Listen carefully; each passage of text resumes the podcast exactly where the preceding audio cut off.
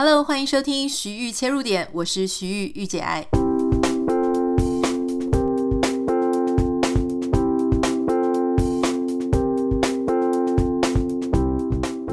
Hello，欢迎你收听今天的节目。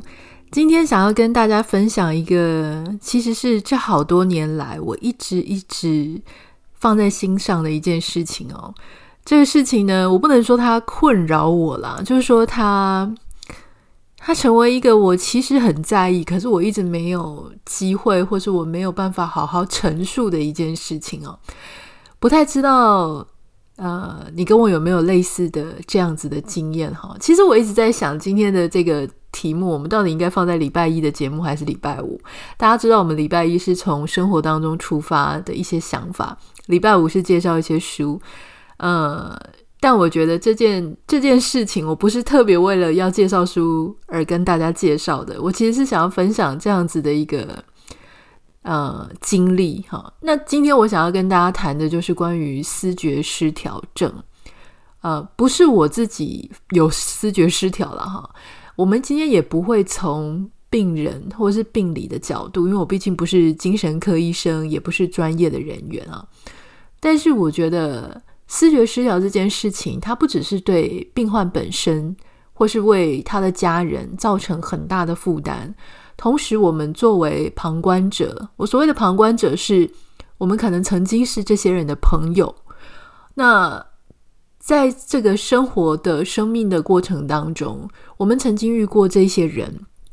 我们遇过这些人曾经是我们的朋友。哈，我不能说他们现在还是，因为如果你身边有出现过。视觉失调的人，你会发现很多事情是非常无奈的。有些时候你，你的朋友生病，不管他是忧郁症或者什么，你会觉得他还在你的旁边，你还是可以跟他沟通，你可以为他打气加油。可视觉失调症呢，不太是这个样子的一种呃做法哈。你会遇到很多的呃，比方说他的家人可能不希望你们再接触啦，哈。他可能自己就真的完全变成了另外一个人，就是他也没有觉得他现在这样子不好哦，他他甚至不会像像忧郁症常常就会觉得说啊，希望自己不要再忧郁下去啦，哈，会希望自己能够找到幸福、找到快乐啊，或者说他是忧郁症，我觉得他比较呃会对他这个并感觉到烦恼、感觉到挫折哈，然后他他并没有跟他原本的自己是。脱节的，可是思觉失调，呃，如果比较严重的话，是哦，他是真的，他完全没有觉得那个状况不好，但他就变成了另外一个人。好，作为一个旁观者或作为朋友，你在旁边，你会不知道该怎么样去面对这种情形，然后你会有很多很多的，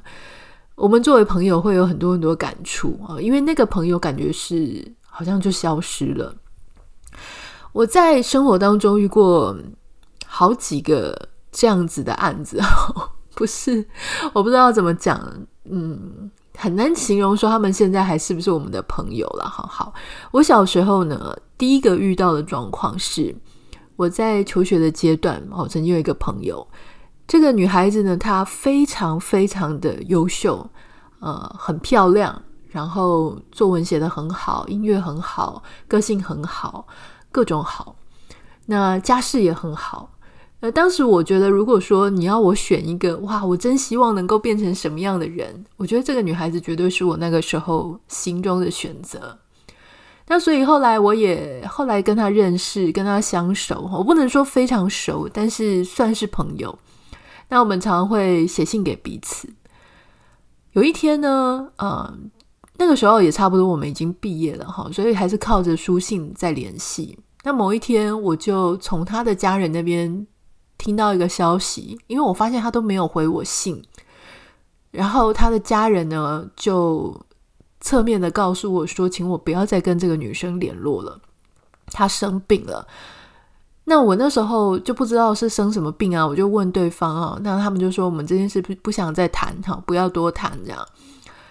后来我真的就觉得非常好奇，辗转的得知。就是这个女生，她后来上大学之后呢，谈了恋爱。可是这个恋爱好像因为对象不太好，这个对象是一个不太适当的对象，哈，所以家人强烈的反对。那这个时候，我当时只知道说，他们他跟家里的人发生非常严重的冲突，然后我就一无所悉。然后我就想说，奇怪，如果是跟家人产生冲突，那跟我有什么关系呢？我如果作为一个朋友，我应该可以从旁边鼓励他、支持他才对啊。呃，非常多年，非常非常多年以后，呃，我才知道说，原来当时我这位朋友哈，他就后来被医院判定是视觉失调。详细的情形呢，因为他的家人后来也没有告诉我太多，但是我知道说可能会出现一些攻击人的行为啊，然后。幻觉，然后啊、会有一些情爱妄想。所谓情爱妄想，就是嗯、后来你会发现，蛮常出现在视觉失调的一些啊、患者上面，就是他们可能会幻想自己跟一些其他人有秘密恋爱关系。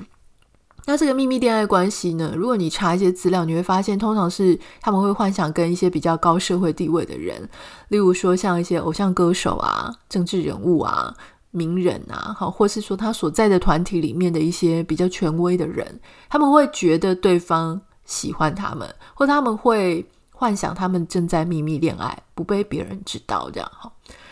嗯，这个是我当时那个朋友，所以那时候几十年前我不太知道这件事情的时候，我一直会觉得说，是我做错什么吗？啊，是不是我有什么做错的地方，做不对的地方，让对方的家人不希望我跟这个朋友再再继续互动，而她是我这么觉得这么棒的女孩子。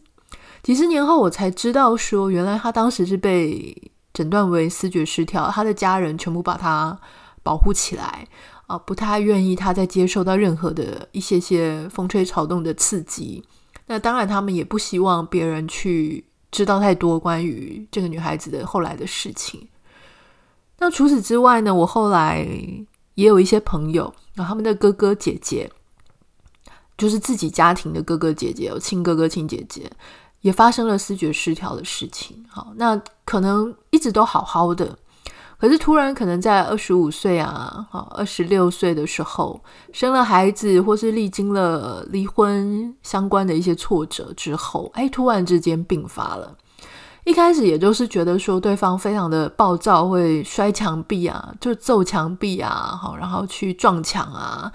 对别人好像歇斯底里的变成了另外一个人。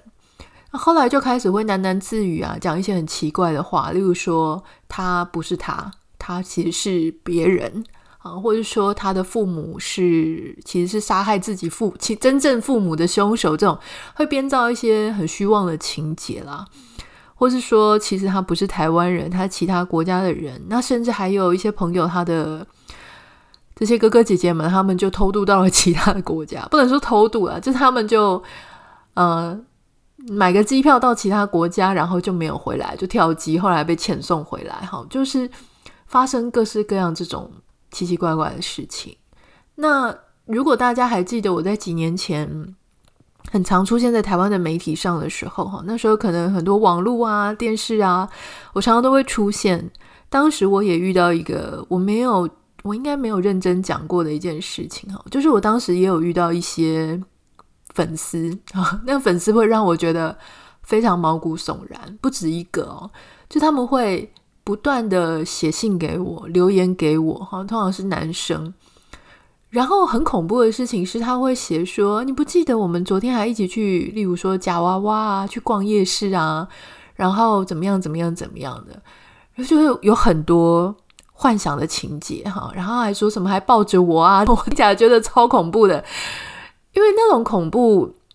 倒不是说怕被人家误会啊，哈，因为其实很多人看他们留言，应该就感觉出来有一点怪怪的。可是我觉得恐怖的事情是，后来他们还找到了我的一些啊，可能公司的联络方式啊，或者寄一些包裹给我，那里面就会寄一些很奇怪的东西，呃，显然是误会，以为我们在谈恋爱哈。那当时我吓得不知道该如何是好，所以我还求助律师。那当时我这个律师呢，黄志豪先生，他其实有心理的背景嘛，所以他就跟我讲说，哦，这个时候呢，你就不要再自己跟对方好直接写信啊、传讯息互动了，你应该要啊、让第三者介入进来，好让他们觉得，哎，这这条线被断掉等等。他会介绍我很多呃一些处理的方式啊，我非常感谢他，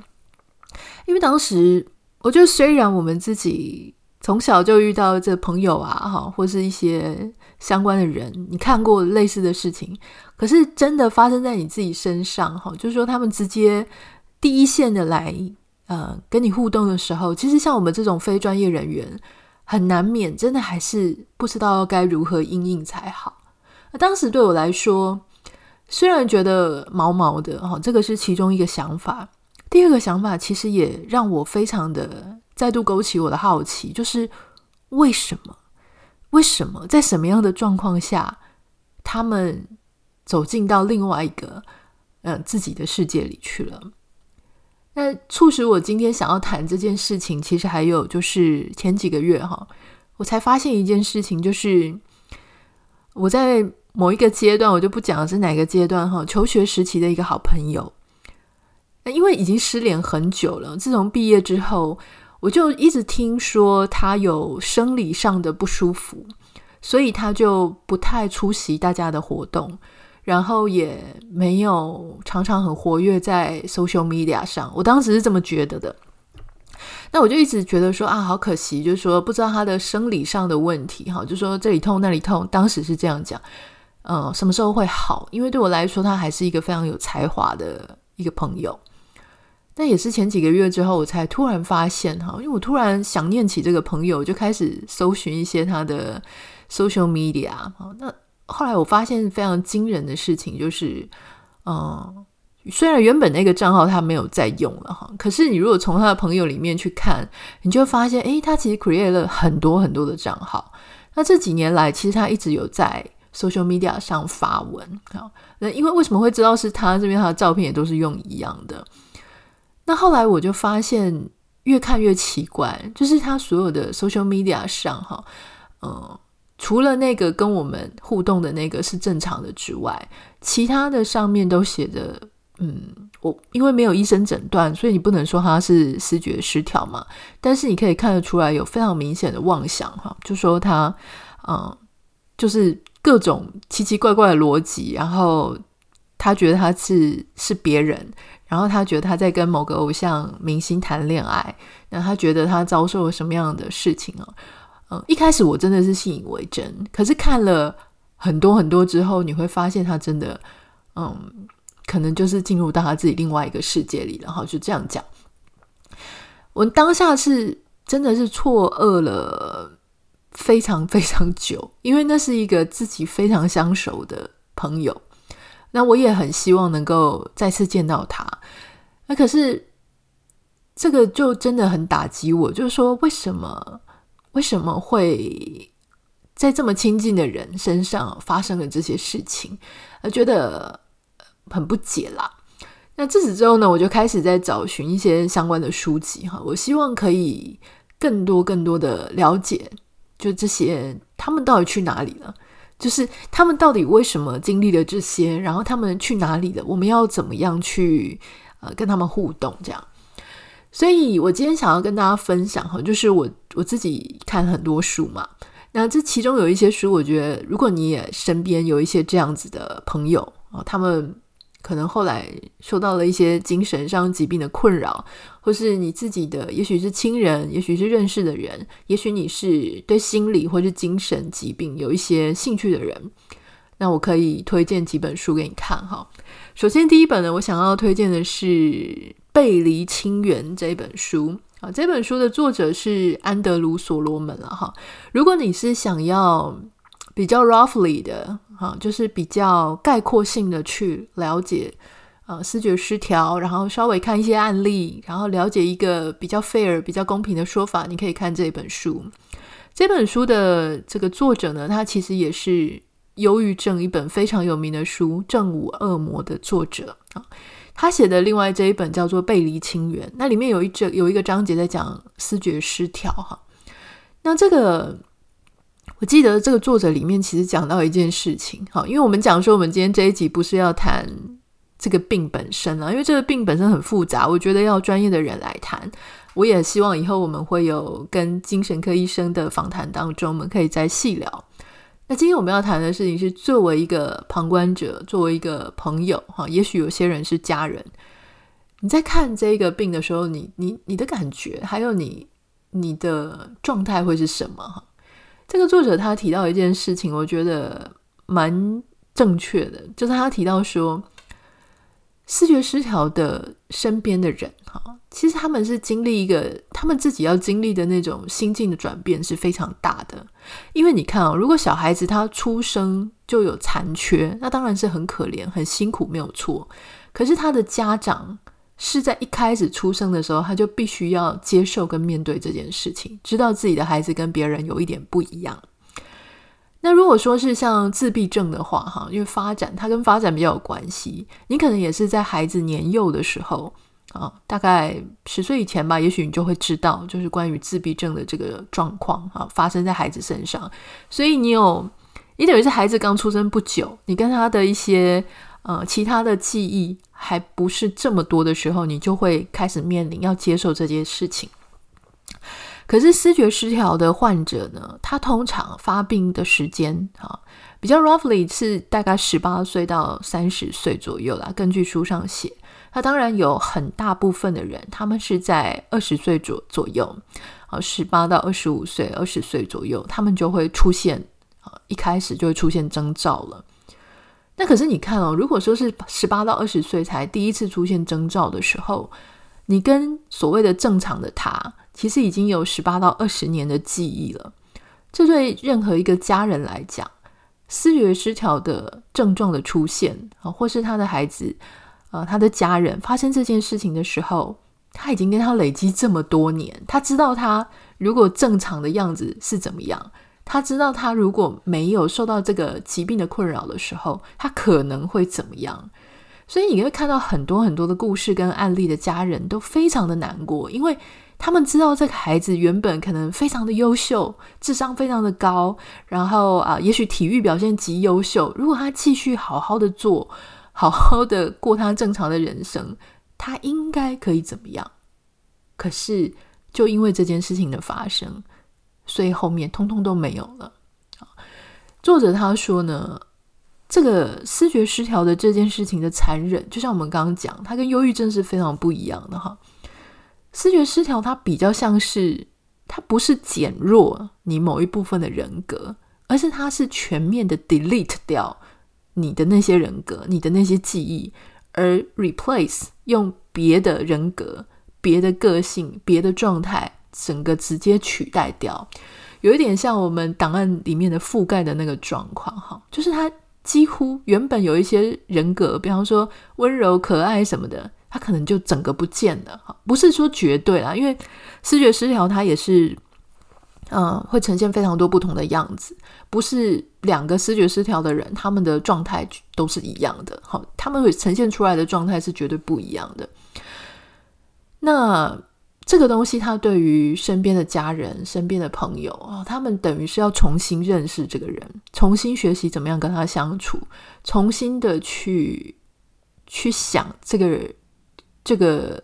人他好，接下来要怎么办？哈，这所以这个对每个人来说都是非常非常不容易的一段路。那另外一本呢，是叫做我想要推荐的哈，而且这本书如果呃你让我一到十分来评分，我一定要给他十分哦。这本书真的太好看，太好看。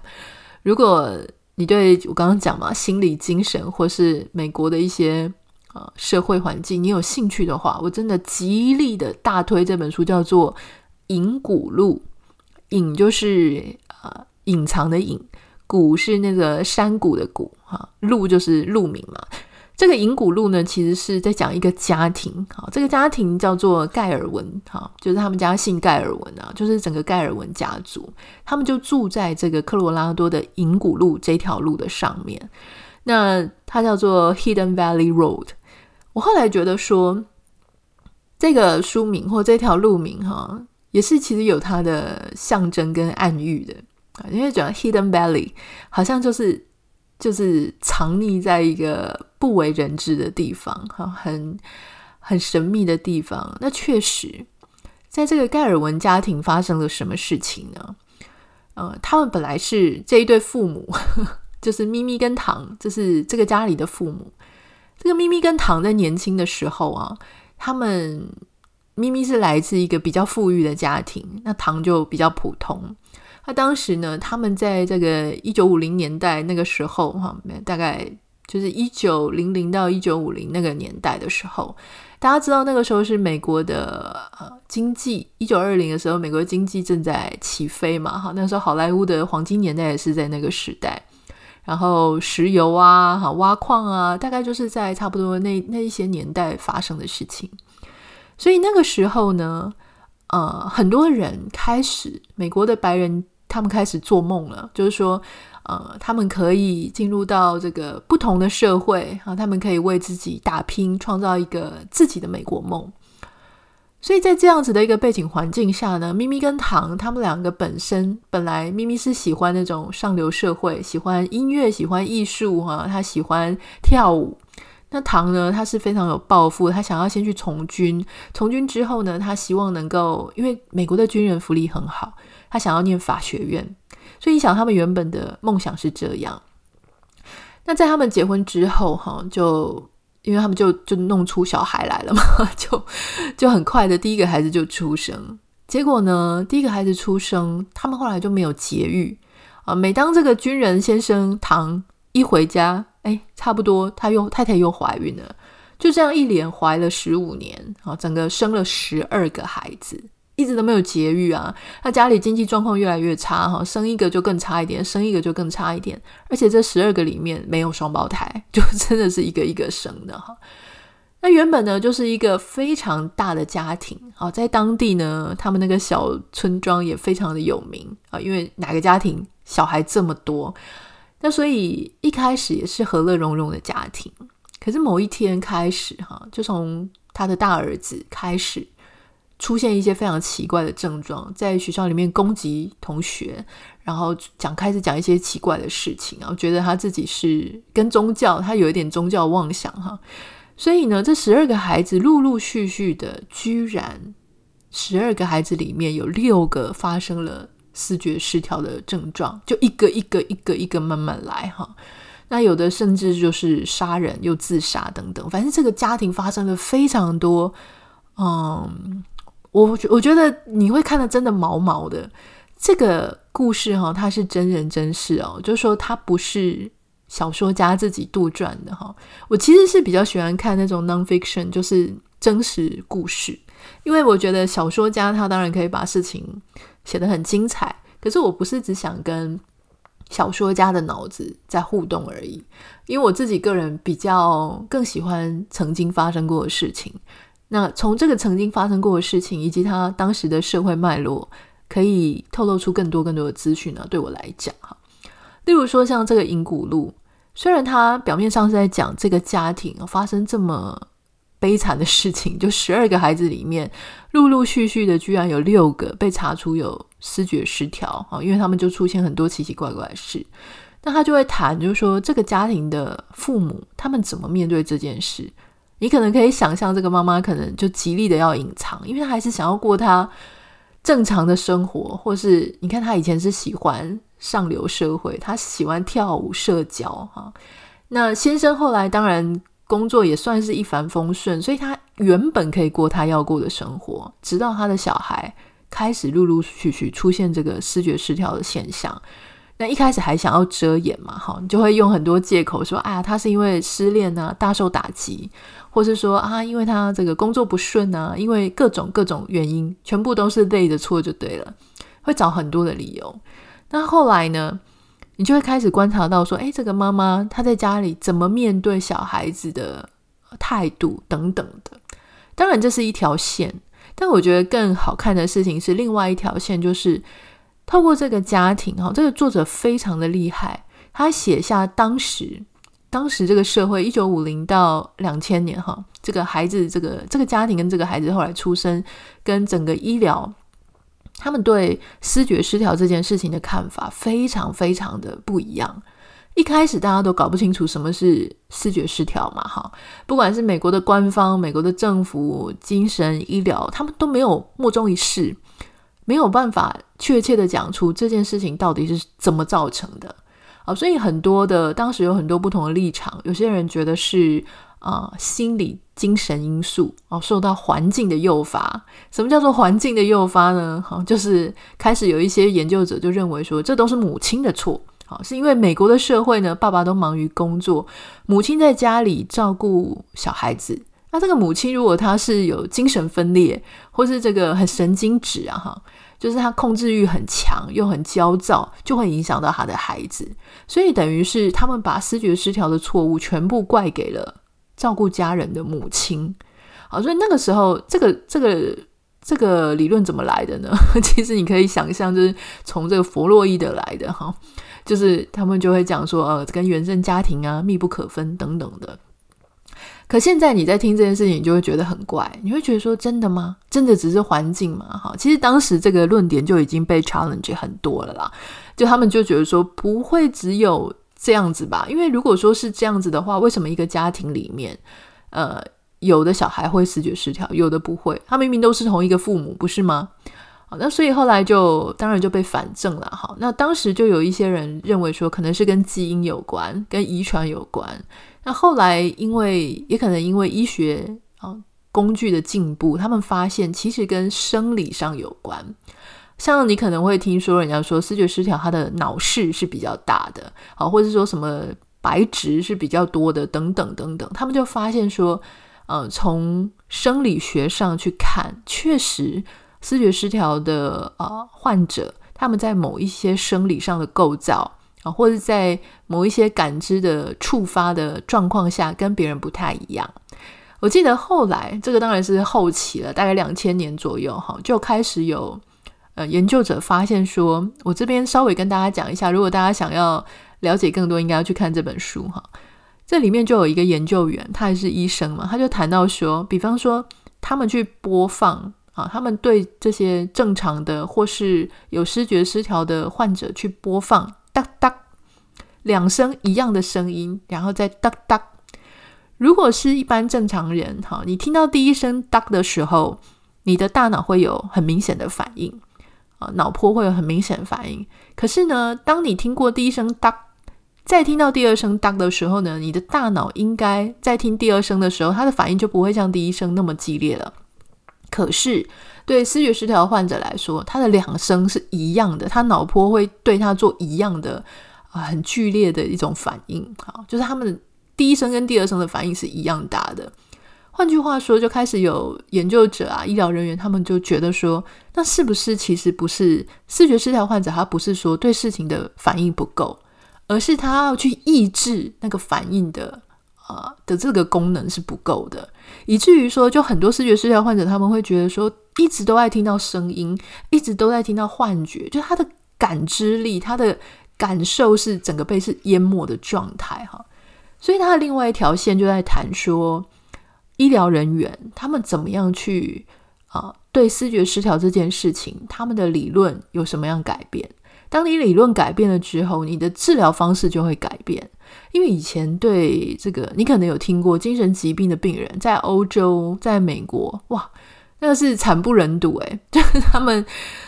呃，当时可能就做电击啊，哈，或是直接把你的大脑切掉啊，切掉一部分啊，然后把你整个裸体绑在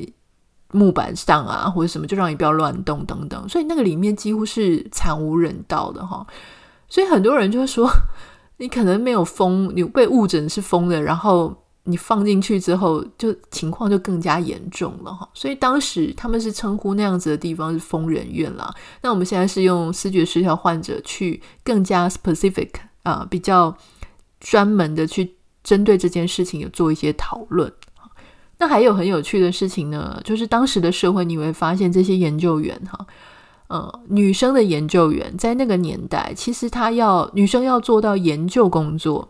争取到经费，得到专业的认可，这件事情非常困难啊。因为当时还是非常男性的，整个主宰了整个医学界啊、研究界啊，哈。但是后来你就会发现，原来哦，这里面也有女性的研究员在这里面贡献是极大的。所以这本书真的、真的、真的是极好看了。如果你对这件事情很有兴趣，啊，或是你对我今天分享有兴趣，欢迎你去找这本书，叫做《银骨录》啊。那我会把今天我所介绍的书，我都放在节目简介栏。那当然，我们讲了很多这些美国的案例啊。如果你对台湾的例子呢，你也是有兴趣的话，台湾也有一本书哈，叫做《在奇幻地》。这本书是由台湾的研究员哈，他做的一个，我感觉他应该是论文再重新改写成一个给大众看的了哈。那他这个是一个心理，我我想我如果没有记错的话，他是心理学家的背景，然后去精神病院里面，好，就是去。啊、实际的用诠释人类学的观点去看这个这个精神病院里面视觉失调患者他们的每天的生活跟互动，所以你在在奇幻地这本书里面，你可以看到一些台湾的个案。好，那因为其实我我就是觉得有时候谈理论，因为我们也不是要走这个研究员嘛 的路线，可是我很想要从别人的真实的故事跟案例里面去看，能不能多了解一些那些。呃，曾经跟我交好的朋友们，他们可能在现在的状态下发生什么事？虽然我们可能没有办法像以前那样子联系啊、互动啊，或是当然有各种原因啦，因为他们可能也不太想再跟我们联系了，或者说我也很怕刺激到他们，或者我我不太知道我该做什么样的事情，呃，跟他们沟通或互动哈，因为真的是很不一样了，那就失联了。但如果能够透过了解这样子的一个病，好，他的状态，他们可能在什么样的情况下，我就会觉得自己好像也，嗯，稍微多了解了他们一些。那对我来说是一个蛮大的安慰的啦，哈。所以，如果今天你有任何想要跟我分享的，呃，不管是你曾经遇到这样的状况，你有朋友在这样的状况，或者你的家人在这样的状况，你也需要能够。稍微抒发一下，那我欢迎你可以私讯给我哈。我的 Instagram 账号是 Anita 点 Writer。虽然我可能帮不上你什么忙，我也没有办法给你什么建议，但如果呃你想要讲话，跟一个树洞讲话，跟一个陌生人讲话，讲一下你发生的这件事情，那我愿意收到大家的一些这样子的讯息哈。那也请大家不要忘记在 Apple Podcast 跟 Spotify 上面帮我们按下五颗星。如果你有什么觉得好看的书相关的一些文本想要跟我分享，也欢迎你可以私讯给我。那我们就先这样子喽，明天见，拜拜。